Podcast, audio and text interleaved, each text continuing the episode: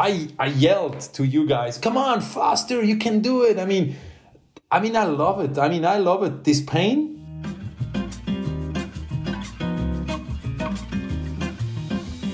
Well, you heard him, folks. Spartacus himself. Jens and I know him as the Swiss Bear or just Fabs, but today, Fabian Cancellara joins us on Bobby and Jens.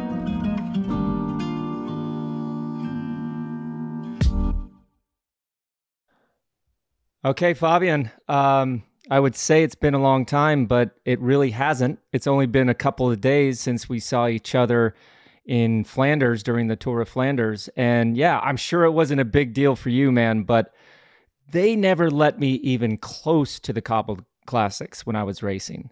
So I was soaking it all in. I got to ride the cobblestones.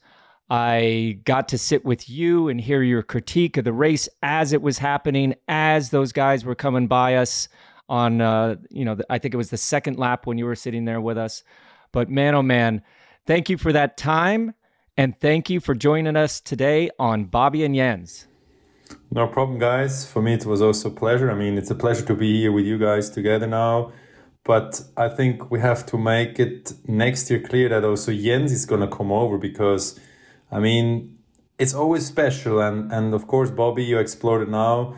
Uh, the first time ever, but I think even you go a second time and Yenzi will join, you will have the same amount of time of positivity and and this mood because it's always different and it's always special. It's always unique.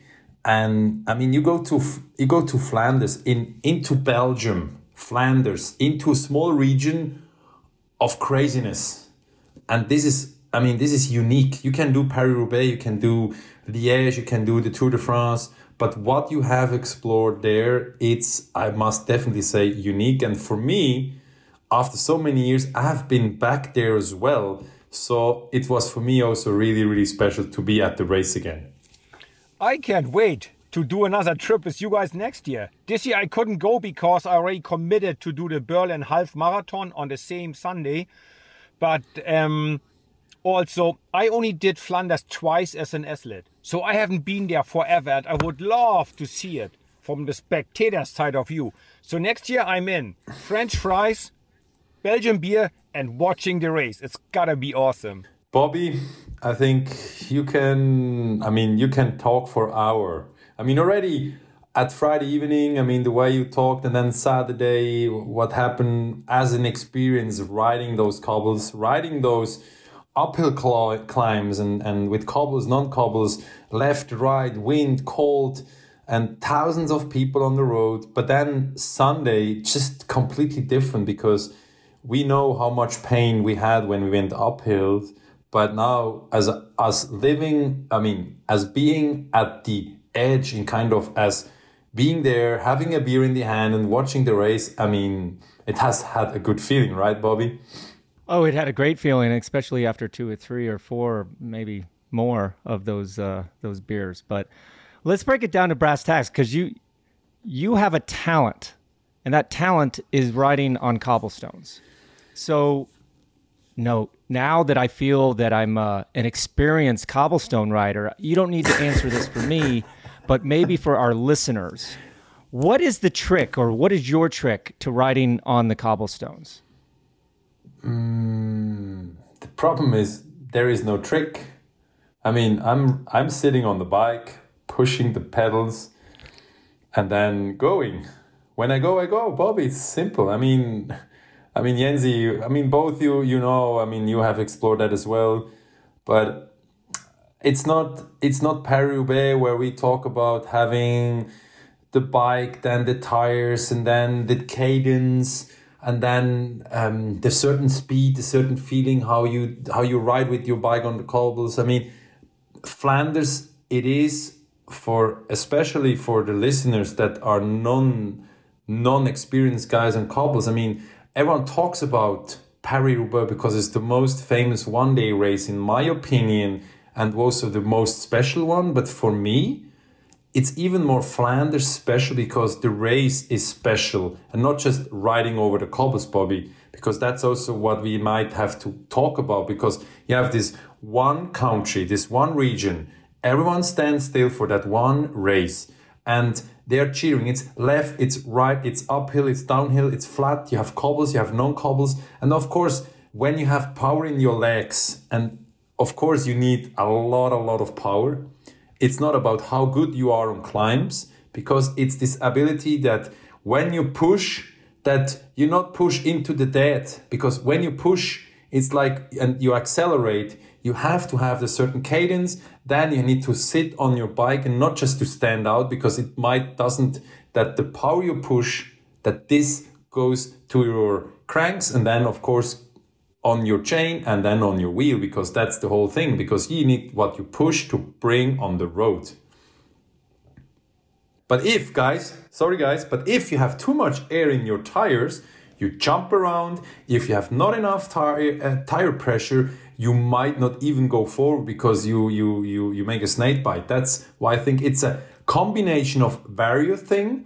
But of course, Bobby and Jens, if you go over Kop, uh, Koppenberg, Quaremont, Paterberg, whatever, which one those climbs is, you need to have power. I mean, with no power, we know what it's gonna go backwards. Okay, then Fabian, give us a magic number. What is the right tire pressure? Or go a little bit further what's the right tire size 28 millimeters 25 30 and what's the right tire pressure no. for our listeners um today i definitely recommend 20 28 tire pressure definitely i mean for flanders and, and and this definitely works out really really well but if you go with a 26 tire guys it's harder because you have just less less comfort because I mean today 28 tubeless perfect. If you ride Roubaix, they, I mean I rode Roubaix with 28 tires. So today they told me, I mean, on, on, on the weekend especially, that the Roubaix there will be riders riding with a 30 tire or even if the clearance will allow from the different bike providers a 32 and they ride a 32 even it's less aerodynamic but here comes the trick. It's more comfort. And so if you ride over the cobbles with a 32 tire, it means you ride like with a mountain bike over a, over a highway. So you're gonna be faster. And it's not anymore jumping around and and having all those those i mean i don't know bobby your arms. I mean i guess your arms for the first time been quite in pain. But now with 32 tires i mean it's riding like a small highway again because you have less I mean, you have less, I mean, you have more traction, you have more everything that doesn't hurt your body. So it has become, I don't say easier. Those bike races will be never ever easier. But I mean, you ride with less power, smoother through the cobbles because you have just with, I mean, a 28 tires might five bar. I don't know. It's, I don't know how much is in, in, in, in your, um, your world, but five bar 4.8, 5.2. As I mean, depends a bit your weight. I can tell you, in Flanders it was different than in Roubaix because in Roubaix on the end you start with 5.6, but that's with the 30 with the 28 tire tubular. But that's what I'm saying. Two different races, but I think the real, real race it is Flanders with all his difficulties that this race has because you need to have always that you have certain cobble sections that are flat, hard, uphill hard, or uphill a bit easier, and, and then you have a small downhill. So it's these variations of what you have in this race, and that's why for me, this re- race is is is more than special because you ride after 260 kilometers, you ride up this Paterberg, 20 more percent of gradients, and you ride it on cobbles. So if you if you not have enough power left, then, like I said, it's backwards because it's so hard. And, and you have seen it in television that how much people has suffered there. And that's why save the energy for riding full gas over those cobbles when it's needed or when you can. Well, let me be very clear. We did the 144 kilometer edition of the the Gran Fondo. So A, it wasn't 279 or whatever the guys did and B, it was at our own pace. But Stuart O'Grady, who we forgot to mention, was also with us uh, over the weekend. On our little text thread, when I said, How do you ride these cobbles? He just goes, Just go as hard as you can into the section as long as you can. So that was in the back of my mind. But I totally agree with you that, you know, riding on the cobbles, you know, faster, smoother, get all your energy moving forward. But the one thing that blew me away, because remember, we're following the race course for the first time. And we have a little profile sticker on our top tube. We kind of know what's coming up. But sitting there with you uh, uh, during the race and watching it on TV, and you knew the climb, you knew the th- two or three different entrances to the climb, but it seems so crucial and critical to know every inch of the road. How long did it take you to that, have that level of comprehension and comfort in in you know the parcours of that year? And you know, it must have taken years and years and years. But how do you how do you remember all these things in the races? Is it just an accumulation of stuff, or do you guys go out and recon and then study course maps? Because your level of comprehension was something that I've never never seen or heard before. Um, what's definitely is the case. I mean, uh, you have different Flanders parcours so far as well to look into it because, I mean, I have one. Um, yeah, I have won one Flanders on the old on the old race where we finished uh, in Ninove after the Muur van Geraardsbergen and Bosberg, and this was this classic for many many years it was that that was the, the race. So then it has changed. And then they had had another another race another finish. Uh, you had to do a different one different climbs in different ways to come to those climbs. And now on the weekend it has been one of the longest races ever 275 kilometers. They started in antwerp and not in bruges. So you see there are variations of years where you had different kind of a parcours but I mean, you know them blind. I mean, I still know if if I have to race on those roads, I know exactly which traffic divider, if it's left, if it's right, a small uh, left, uphill, whatever, which where it is. I mean, you know, even um, if there are small stones, small stones on the road. I mean, it is a recon ride for sure, but you do also pre races before Flanders and I think I got memorized just through through the races. That's one thing. But of course, you have the race map, and then you have the race radio as well. That is a bit supportive. But of course, even without race radio, you need to know where to go. And so it is in advance. You know a bit of that. But I think, I mean, for me, it was just normal to know where we go because I mean, I get used to to that because you remember every corner that comes, you might need to be ready if it's in the front to be, or if it's just to be at the right place for the right moment. So now, before you had these two weeks, Sunday to Sunday. Now we have the Amstel Gold Race in between. What is your opinion on this? Does it make it easier? People can recover between Flanders and then race in Roubaix? Or will the same rider do all three of these races? Will he take a weekend off? Well, what do you think? How are they going to approach Roubaix now after they have finished Flanders and it's two weeks and not only one week? Yeah, I mean, of course, this is a special year that this is going to happen because of the French election. That's that's because the case is that they they changed the races. Because normally you do uh, Flanders, then you do Scheldeprijs, then you do Roubaix, then we have Brabant Pijl, um, and then you have Amstel. That's has been the normal approach to those races. Now it's just Flanders, Scheldeprijs, Amstel, and then you have Brabants, and then you have Roubaix. So, what I think I might still, as a rider, if I would ride, I will still do Amstel.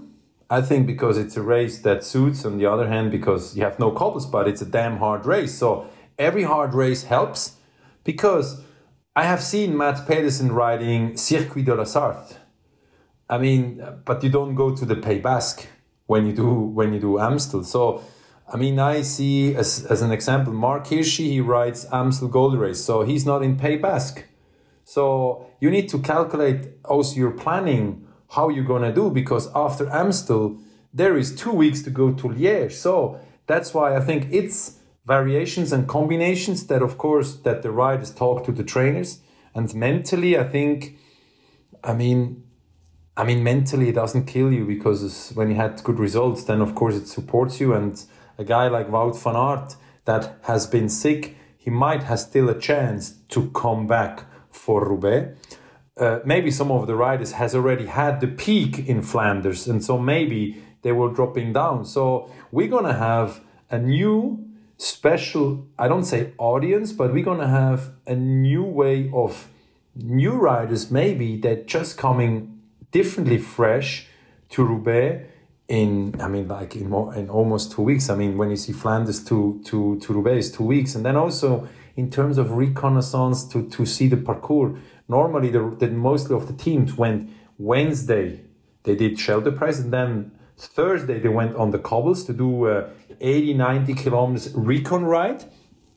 Then they went to France, or they stayed in France and has done Roubaix. So now it's also logistic wise, it is different, but of course, I mean, logistics shouldn't be a problem for the bike riders. But of course, for me, that has been always accurate and always had to have this system that always was the same. I mean, for one year, it's a big change, but I think, I mean, it's just great for for for all the cyclists. They're gonna watch all those races because it's just a small change, but you never know. It can have a big influence on those races, and I think that's cool for us. Well, talking about what's cool for us, it, you know, we Flanders over the weekend. You know, we have two very exciting riders. Wout, unfortunately, was out, or we probably would have had three in that front group. You know, back in your day, you know, it was you and Tom, and, you know, amongst others, of course.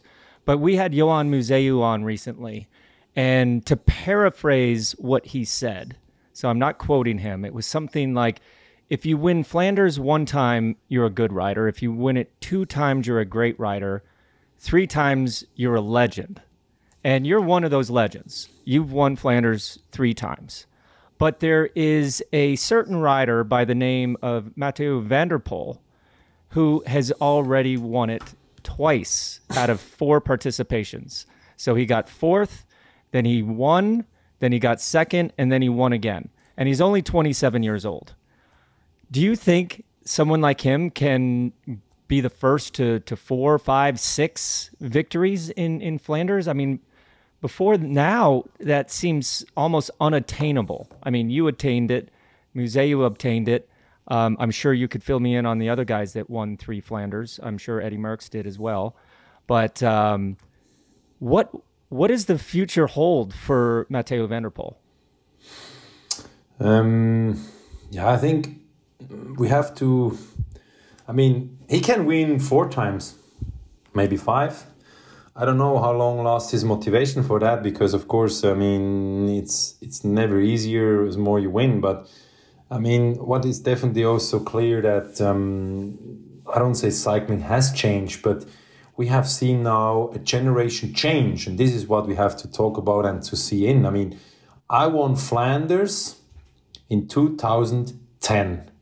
It took me almost nine and a half years after I had become professional. I won in two, 2006, I won Paris Roubaix as my first ever uh, monument. And it took me four years to win Flanders.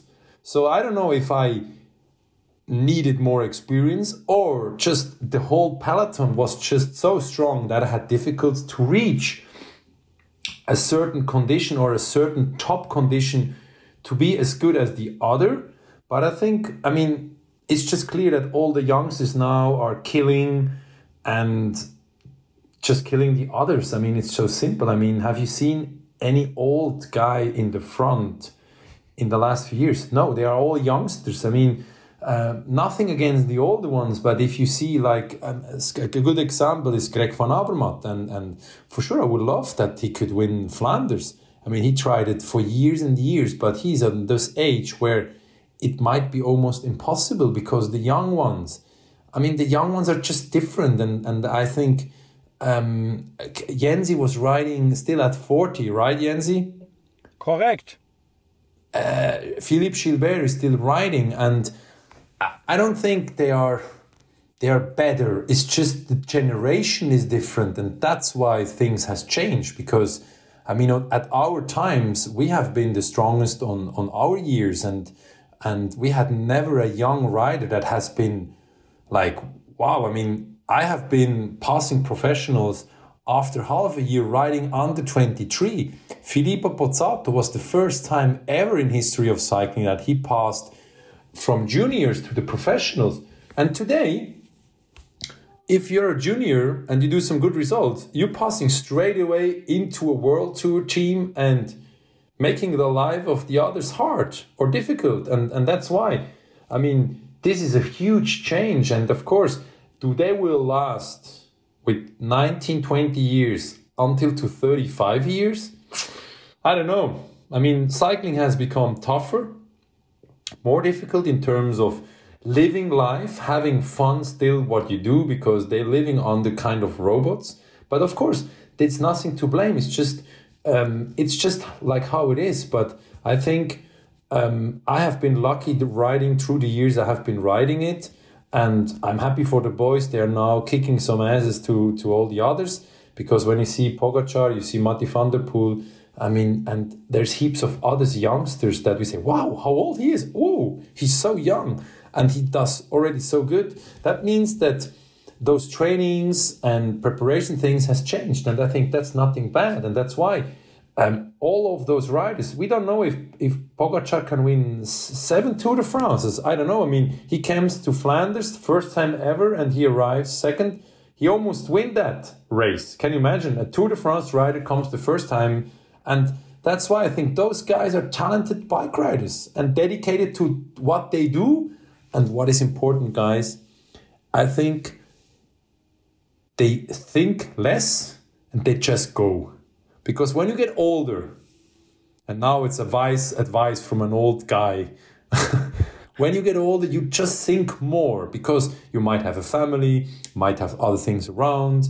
You you are an experienced adult. You you know how systems are going in the world of sports marketing, about all the organizations but a young guy, he doesn't think he just go. He's he's as cold as I don't can't say that word, but he's just want to kick some asses and have fun on the bike and and and and just attack the other.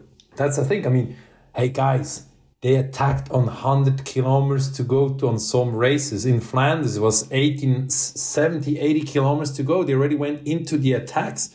I mean, no, at, at our time it was just much later.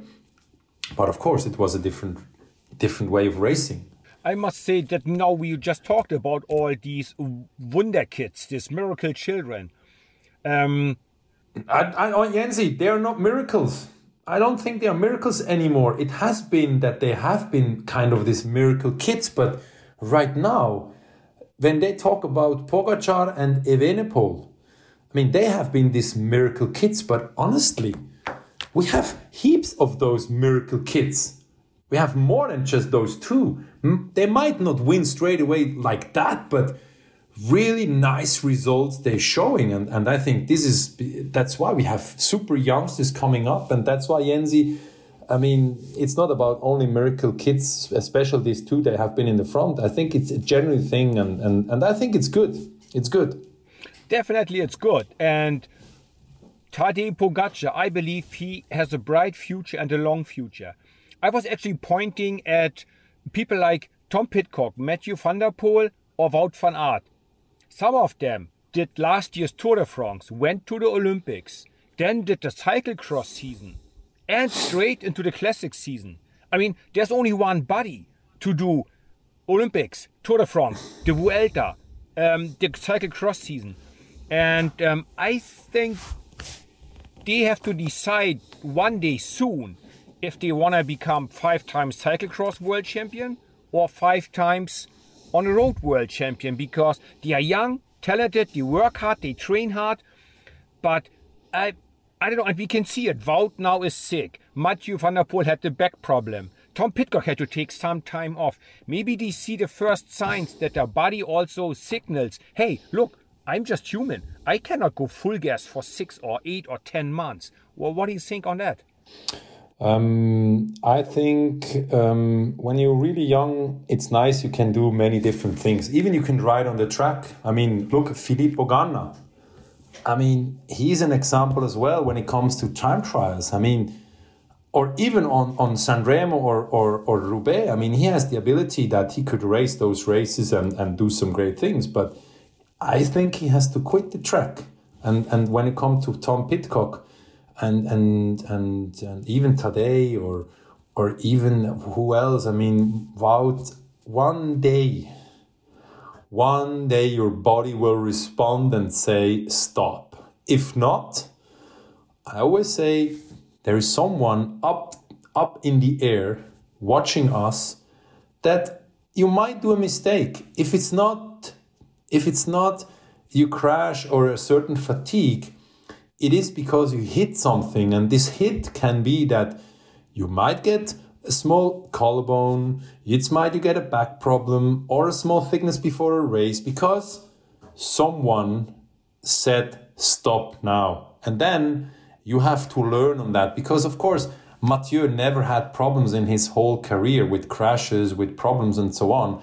But he wanted to have that title at the Olympics so much that maybe someone up in the air said, Look, Ciccio, now is the time you recover. So this stupid crash that came at the Olympics, this was might be this milliseconds of not having the right detailed preparation to that change with that small uh, bump that was there that he did the salto mortale that has caused all the problems now until the whole full winter that he took time off, but it's not only time off for your body. What I think it's also time off for your mind because those kids they come up to the cycling world they win straight away and they don't win just small uh, criterium they win the big ones and the bigger the races are as earlier money will come new contracts attention sponsors press and everyone around you and they are kids. And i mean if i give everything like that to my kids they're struggling. They cannot live with that. They need to first learn on that. And that's why i think some of the kids has won everything too early. They're just too cool on that.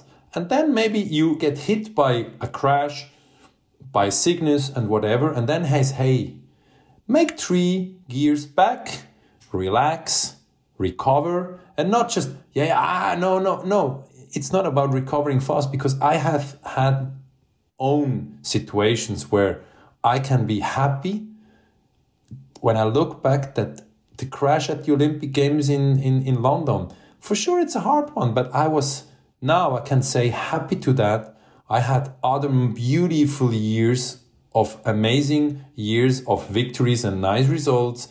I mean there have been other years where I had also troubles where it helped me to when everything went down or you went or you've been down and to to come back up again and work hard on you and not just living in this flow. And that's why I think nothing can go easy. Not you cannot live always with this flow. I don't know you guys. If you had also certain crashes that said damn I need to think about now. It's not just about thinking the next race and and uh, having all that. And and I think this is just the normal way that I believe that your body will respond, but I think, I mean, I don't know if you believe in God or whatever, but I think there is someone, and, and if it's God or Buddha or whatever, what the hell it is, it's not about that. It's just, I believe there is someone watching us, and whatever will go, you get hit by something. And this is actually where you need to make a step back and say, okay, I think that's why might be the reason and then you need to recover and then you can come back and you need to work hard on that and then you come back but you cannot do mountain bike track uh, road racing and, and of course all those trainings has been changed but still i mean it's not anymore about 30000 kilometers. You, choose, you just do less kilometers but more intense but still we know how much pain intense training it is and that's why today there's no easy races anymore. The first race of the season from Tour Down Under until to the last race in whatever which world place that is, it's always full gas, full gas. 100%. And maybe it's just three old guys sitting here talking about I, I was a pro for 16 years. Um, I'm sure you guys were somewhat similar, but the longevity years compared to the quality years, um, maybe the young guys have it figured out. Like, hey, man, I'm going to w- ride this wave all the way to the beach. The contract money that these guys are making right now is stuff that we could have only dreamed of, let alone the the Merckx era, the Indurain era. Like pennies on the dollar compared to, so you know maybe maybe they know a little bit more than they we think we know and why measure the success of a rider's career over 15 or 20 years when it could be super exciting like it is now for 5 or 8 years. We'll be back after this short break. One other thing, you know, we we touched on the classics, but the other thing that comes to mind when you hear the name Fabian Cancellara is one of the, if not the best individual time trialists of all time. I mean, you won two time the junior uh, championship at the World Championships, four time as an elite. You won two times in the Olympics. Um, not to mention all the other. I mean, you won the Tour de France prologue in Liège, in London, Monaco, Rotterdam, and I think again in Liège, plus so many more prologues uh, around the world. For our listeners, you know, you told us a little bit of the art of riding on the on the cobblestones, but what is the art behind the time trial in your opinion? I mean, I don't know if we'll get ever have anyone else on the podcast that has more experience than you. Um, no, thank you, Bobby. I mean, what is what is the art of it? I think what I liked a lot about time trialing is this I don't say this individual individualism, but this being on the bike, then the bike is completely different to a road bike. I mean, you have the disc wheel, you have the position, I mean, the dedication, the preparation, the details, uh, the aero expectation, the aero ways. I mean, the helmet, this the suit, and and you are at the start line, five, four, three, two, one, go, and then you and your mind, or the mind, you and the bike, you are there, and you just push pedals, and and of course, after certain minutes, I mean, you. I don't say you have pain, because this pain you need to calculate in terms of how much you push, but of course, it's learnings uh, for for many many years that uh, that I had that I learned to use not just the power control to see how much watts I was pushing because I was more orientated on speed because I love to go fast. And not 60, 70k an hour because this you cannot hold for long because it's a mix between threshold, it's a mix between you, uh, it's it's a mix between also the mental ways to when the pain comes and and of course there are a, moment where pain will come because you produce more acid than before and then somewhere it might be over and and that's why i think i mean if you go 50k an hour and then um, you want to do it by yourself but of course with the race radio and the support from the car and it tells you hey come on you can go come on you can do it go 50.5 and and then you go 50.5 kilometers an hour and then you reach that and say hey i can go even 51 and then you try to go on 51 and of course your power goes up. But sometimes even the power goes up it might be that for some of the riders that makes turbulence in their heads. No, no, no, no. I can't push 10 watts more because if I push 10 watts more, then maybe in two kilometers I'm just producing too much acid. I think I just try to go always faster. And of course, as shorter the time trial it was, a bigger beast I have been, and as faster I want to go in corners, in flats, in whatever, which kind of situation that I've come, that on the end, um, yeah, I mean, it's you, it's the machine, it's it's it's riding against the clock. It's not just your concurrences around you. It's just the clock. You want it to be the best against the clock to have the fastest time. You know, Fabian, I had the honor to be a team member with you, and we did a few team time trials together. And those were the best moments, but the most terrifying moments in my entire career. Like you were the number one time trialist of our generation. And on a, the morning of a team time trial with you, you know, I could see when you step on your bike for a warm up, I could see, oh my God, he's in good shape. We are so in trouble. Before a team trial, time trial with you, I would look up in the sky and go, thank you, God, for giving me the chance and the honor to be a team member of this. and I would look straight down into hell and yelling at the devil, why are you gonna put so much pain on me? Why do you put so much pressure on me? It was fantastic but it was killing me. I was so nervous before these days because I want to be the best I can for you. And no, thank were, you. Were you thank ever you, nervous? but were you ever nervous before no. team time trial?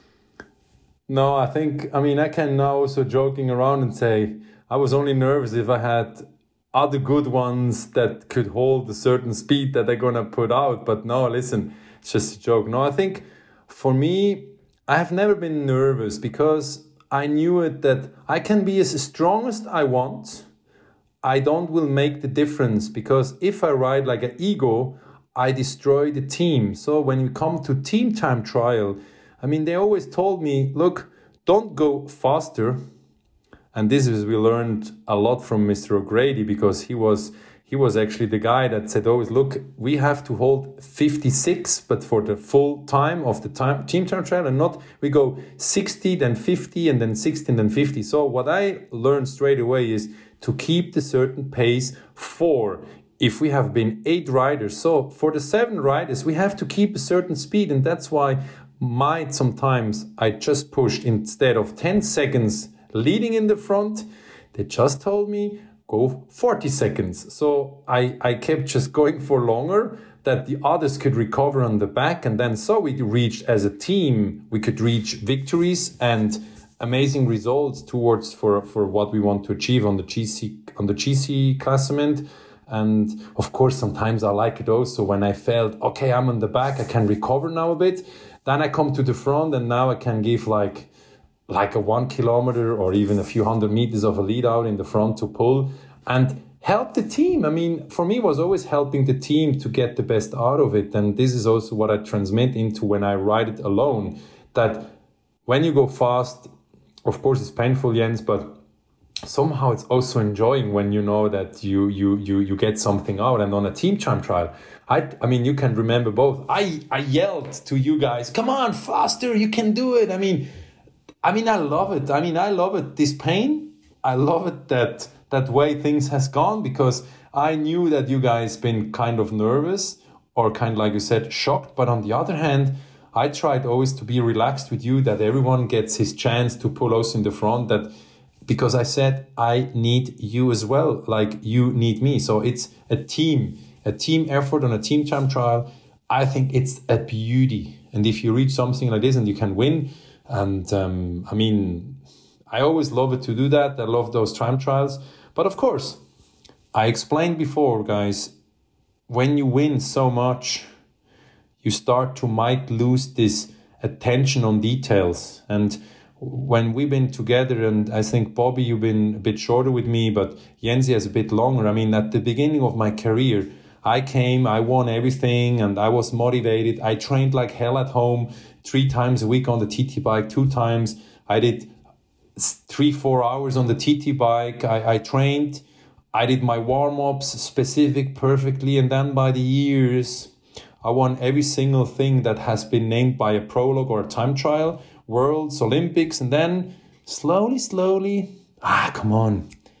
I, I just do a, ah, instead of half an hour warm up, ah, I can do even 15 minutes warm up and then still you win by 10 seconds. Ah, I can do even a 10 minutes warm up by a prologue and you still win. I mean, I start to do everything less as a preparation. I has become less detailed to the details ah, come on, yeah, give me this bike. Ah, yeah, oh, it's okay. Ah, the helmet. Ah, come on, give me just a helmet. Ah, the tire, whatever. Ah, I don't even train at home anymore by the last years. And then I lost a bit this motivation of um, this not conf it's not about confidence but it is the will to train for it my will went away for that that um yeah that that it, it doesn't has given me anymore the same. When i have won a prologue okay cool. But if i have won at the same time as a one day race i was more happy because i reached something more and i found new motivations and new satisfactions because i was full. I mean it's like being full when your belly is full when your stomach is full. And i was just full of victories full of fatigue of this of this focus and concentration that you have to give for for for time trials. And that's why i started to i don't say stopping in but just to do no focus anymore on time trials. And then then i went on the on on the one day races. And then like i said uh, i won flanders and other many beauty races on the one day side. And and this has given me um, also something special on on on my I think on my um, yeah on, on my way of races that I have won, and then I came to the 2016 year where was my last year, and I think the combination of my huge experience on so many races I have won and so many details I was looking into, and I mean I had in all those time trials a new bike, something special, something cool, something new. But the last time trial was actually the opposite. I haven't changed so much, no special bike, no special treatment, some specific training, but because I have found this small fire back for just a short amount of time, and this combination might has helped me on the end to retire from sport with the Olympic gold medal at the Olympic Games in Rio. But when we see in between the huge motivation, the huge years of many, many wins, and then the gap that you change the focus on trainings towards more to the one day races has given me also one day races successes. And it's also, I mean, there have been other riders also coming. I mean, there was Tony Martin, Bradley Wiggins has been my, how called my, um, it's not enemies, but my concurrences on those races when it comes to time trials. And then when we see now, we have we have Filippo Ganna that uh, goes against Tom Dumoulin or or Roglic or many others. And so it's also when things comes, it's not. I said after my fourth win, I said no, I don't gonna do any more world championship. I still said I still love to ride, kind of, and I also still show that even you don't win you can still do something. And I reached, uh, I think, two bronze medals uh, on a, on a world championship. And this also is nice when you win a, I mean, you win a medal without preparation that you know that you have done. And, and that's also something that it's nice. But of course, I measured myself by wins and not just by being second or third. And that's why those changes, motivations, goals, because when you win six, when you win three Tour de France, I mean, hey, damn, it's it's such a bloody hard work. And on time trials, only specific on that. I mean, you know, guys, how hard it is to train at home, go out and and doing like 10, three times 10 minutes all out uh, training uh, rides on your TT bike. I mean, it's bloody hard because you're alone. There's no one around cheering you. There's no warm up. There is no uh, everything prepared, ready, and then you come to this race, and that's why I love it almost in the morning. This one hour ride, then you have this this uh, the pasta or the rice, and then you went for a small nap, and then you start to mentally get ready also for that race, and then you do some autogen training. I mean, mental training. That's something I did also a lot of times like visualing or visualizing the race, the way you can do it, the way the corners are, like the skiers are doing when they do the downhills. And, and so I use those to the mental expectation in terms of I had a coach, I did some mental training, and, and I tell you, it's, it's all helped me in various situations. But when you can go 55 kilometers an hour on a flat road,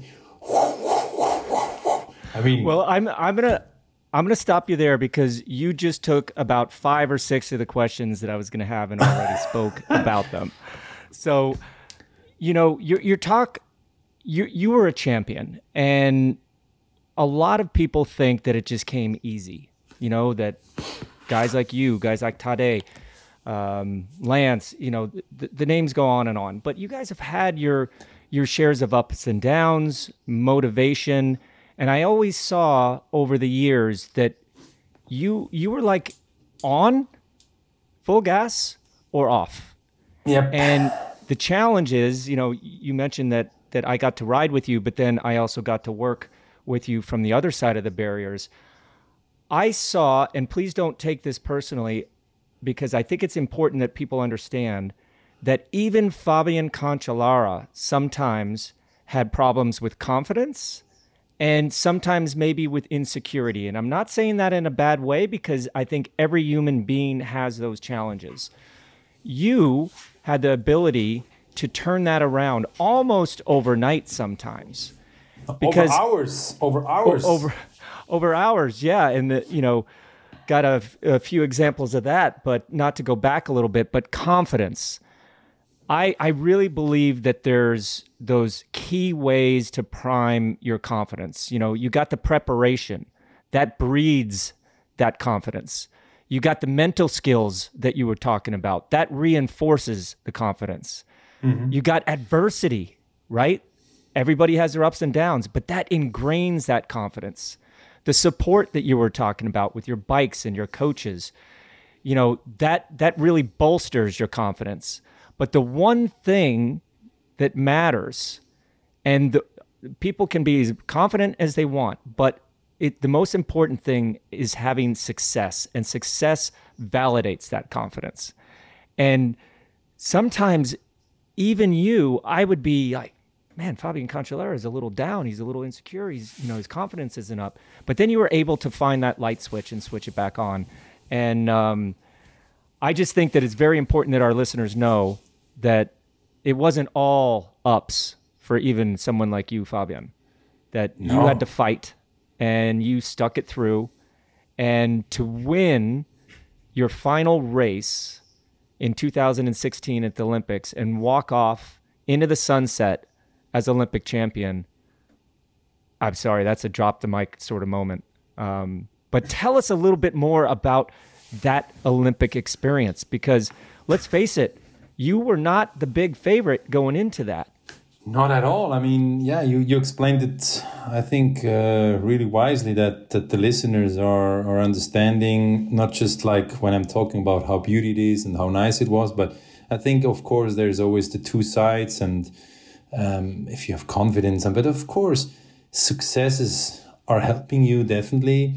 And I mean, I needed, as much as I was on top, I needed as much as also being not flop, but just just down. So that's was me. All or nothing. If not, then just no. And and that's why also when it came to 216, I mean the focus wasn't so much on time trials because uh, for me the focus was more just I mean also enjoying the year and, and still being focused to perform because I said even it's the last race, I want to have fun, I want to enjoy but I want to have success. I mean, I, I wrote for success and not for just riding in the bunch and waving, shaking, and, and having just good time and, and creating a new business around. So, um, and then also when it came to, to preparations uh, for, the, for the Olympics, I mean, I did the Tour de France and I can tell you when I left the tour, I left it earlier than usually because uh, at the time Luca Guercilena said, "Hey, a rider like you, you need to finish the Tour de France. I mean, this is kind of a bit normal that you finish the tour to respect a bit the race, but also you can always say, look, I did my last tour. I, I arrived to Paris, but I tell you guys, it doesn't it doesn't has felt right in my gut feeling. My gut feeling told me, Fabian, leave the tour in Bern, like uh, after the rest day, leave it out from Switzerland so that you come with the tour to Switzerland, to your region, then you ride the one stage out of, of Bern to the Swiss French kind of border. And then this is the stage where you end your story with the tour. And I tell you, I mean, I left the tour with, with big tears with big tears. And I went home. I almost slept for three days, many, many of hours, because emotionally, that race has given me so much, but it has also taken me so much. And I think when I watched by the end of all this, what I talked, and, and, and also when Luca Guercilena came to my home for all those motor pacing we have started, I tell you, we did specific training. Yes, because it was requested to do. Because I said if I leave a bit early the tour, I can still do a bit of specific training. So my body is a bit fresher. Instead of riding the full tour and then go straight to the Olympics, then there's no time for a small preparation for training. And I tell you, the first training he came behind the motorbike. I did my exercises outside and, and on, on a small course we had. He called me in the evening and he said, Fabian, we need to show, I need, we need to see each other. I yeah, okay, no problem. Is there something? No, no, I need to, we need to talk. He came, he showed me the data of the training. And he said to me, look, this is not about making top 10 or top 5 we have potential possibility for an olympic medal and they said no no luca come on no way and then he has shown me the data of this training file compared all the other races and trainings i have done in my i don't know how many years we have all recorded files and he showed me that i was in really good shape and they said, No, come on, you changed numbers and you want to give me confidence. I said, Look, those numbers are not lying. And then there was one minute of silence. And in this one minute of silence, in my head, it made like click, switch. click, click, click, click. And it switched from off to on. Like this moment, like you told me, Bobby, before, or you, you heard before, or I'm off or on. I think I forget everything around me I didn't even thought about, ah, I don't have a special bike and I want to have a special paint job for the Olympic Games. It's my last one and we want to show off something cool. No. Simplicity, gut feeling, and data has given me, for those three, four days he was with me on training, a boost that I know people will not believe. But you know what? I don't care because I know what the mental boost can mean. And with gut feeling and data, and a certain preparation and also with results from your past, feelings you had, this combination has given me this confidence that 1st of August, I said to my wife and to the kids at the barbecue before I left for the Olympic Games, I said, if I'm gonna win, I'm gonna stop my career straight away. They look at me and said, whoa, whoa, whoa. And I start to feel, you know, when you start to fatigue turns into be um, how called boosting your body like you feel like you have energy back that you have lost because i tell you i mean our trainer at the time in Josu said that the Tour de France, I mean, after he said to me, look, at the Tour de France, you almost had no red in your data. I mean, for you, the tour has been easy. He said, no, come on, it has been hard. Yeah, hard emotionally. But in real, we had two stages that we had 160 watts average. Can you imagine 160 watts average? Because we went so slow on two stages. And then you had some stages hard, a bit softer, but I had difficulties with the emotionally situation of not coming anymore to the tour, with saying goodbye to the tour, and I had to work on myself. And that's why this match things. And then we went to the road race in Rio, and I tell you, Luca told me, ah, just do 140k and then drop out and get ready for the time trial. No, this Swiss dude did the full race. I even helped my teammate to get back in the front after 220k, and I was still up there, and I finished 15 or 17s. And the thing is, I mean, everyone has everyone has seen that that I'm so good so late still in the front and this where everything has given me even more confidence and when your mechanic roger comes to you said fabian everyone has watched you when we passed you and everyone has watched you when you pedaled up and they see you are getting in shape for the time trial they are scared and this all small things on plus around has given me more boosts that i had to realize what I want to reach. 55, now 54 and a half kilometers, focus on myself and not about Tony Martin, Chris Froome, Tom Dumoulin, because in the Tour de France, you might remember I lost three and a half minutes, I think, on a time trial. My wife said, Do you really want to go to the Olympic Games? Because they kicked your asses. At the time, I said, Look, I want to go to the Olympics just to do it because I, I can say I did four Olympic Games. That was at the Tour de France. And then 10 days, two weeks later, you are in a bubble, kind of in a tunnel mode that you focus on what you want to do. And it's 54 and a half kilometers to perform. Over an hour, we know it's hard, but an hour and 12 minutes and 50 seconds, it's bloody hard. So focus on myself. I cannot tell you guys if I had pain.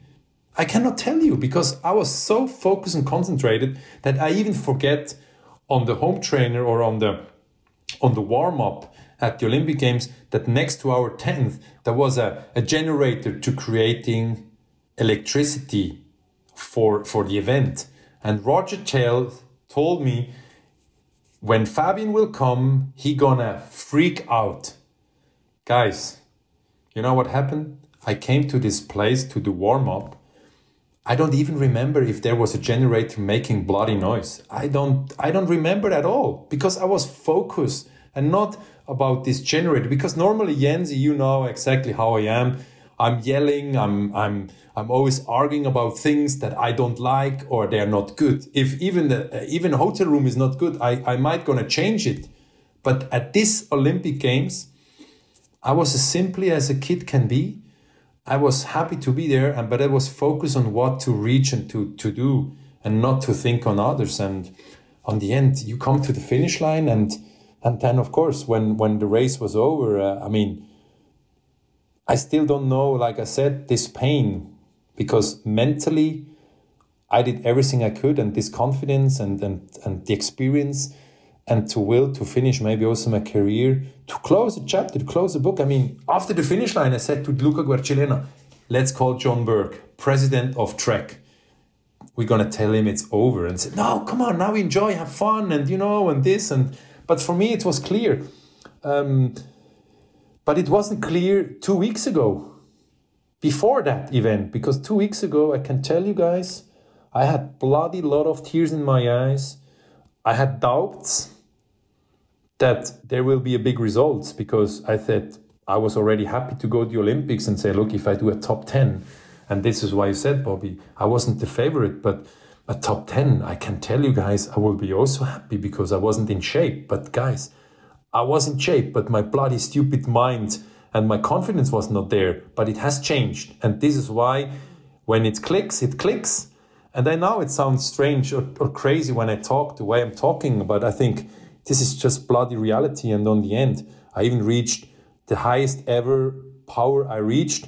And, and it shows that everyone has it, but not just in the legs. It's definitely what drives you and what pushes you. And this comes everything from your mind and from your brain. Sorry.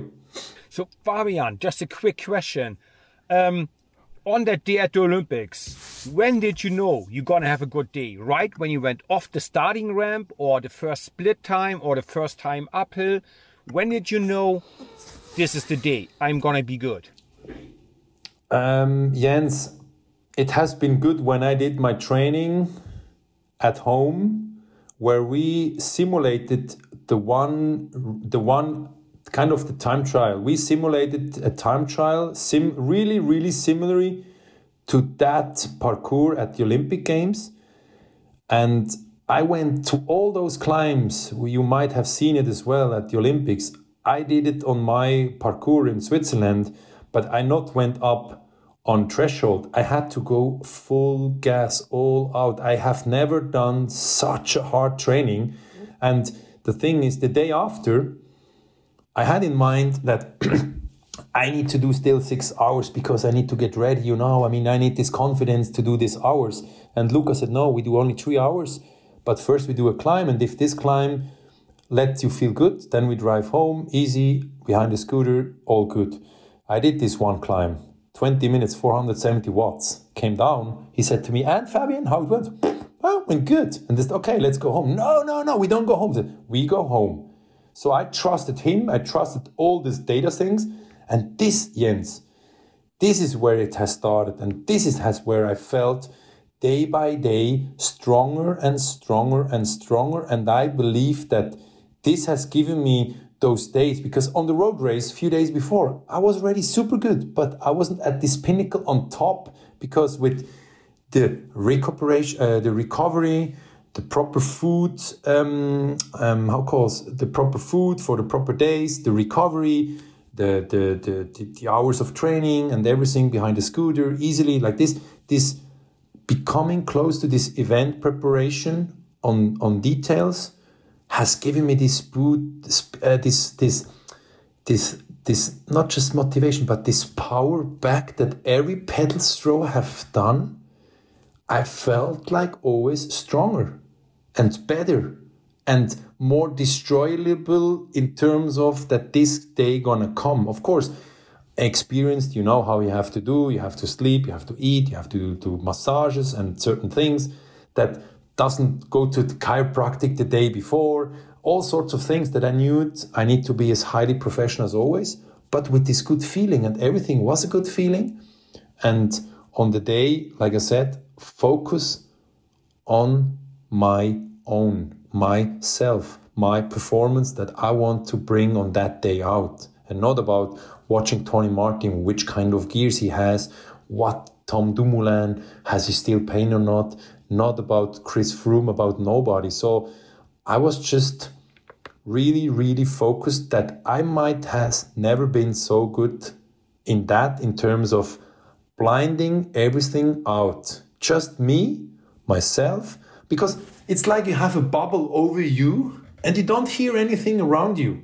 I don't know if you ever had that. It's like you have headphones and you have the noise cancelling on and you don't know what's going on around you. So I, that's the feeling I had for that entire day, honestly. Well, that was your day. Drop the mic, win the Olympics, retire from the sport, close the curtain. We're going to have to close the curtain now because we're out of time. But you have to promise me because there are so many more things we want to talk about. You're going to have to come back on and join us for, for part two, maybe even part three, because I'm going to give you a little homework. I want to know the orange uh, for, for the next episode, and then we're going to cut it off. I want to know of the origins of the Spartacus nickname.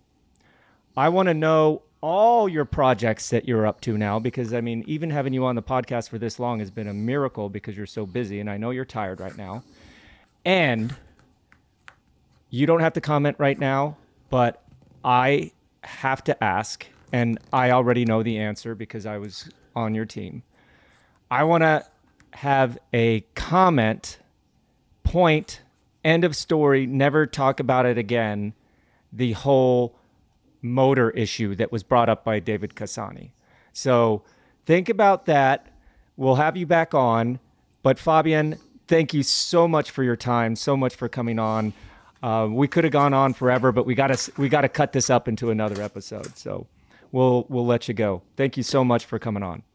No worry, thank you, boys, and uh, keep in touch and stay safe. And it's always a pleasure to talk to you guys um, because you've been also part of, of my career and uh, of those amazing moments that I always looking lovely, lovely back and uh, nice what you're doing. And I'm looking forward to kick your asses again, boys. yeah, man, can't wait for that. Fabian, thanks a million for being our guest. Yeah, tonight. you're welcome. Well, that's all our time for this week. Huge thanks to Fabian for being our guest. Thanks everyone for listening. Please give us a five star review and make sure to share us with your friends. The show was a Velo News production in association with Shocked Giraffe. The producer was Mark Payne, and this episode was edited by Tim Mosser. Follow us on Twitter and Instagram at Bobby and Jens, and make sure to share your cycling stories with us.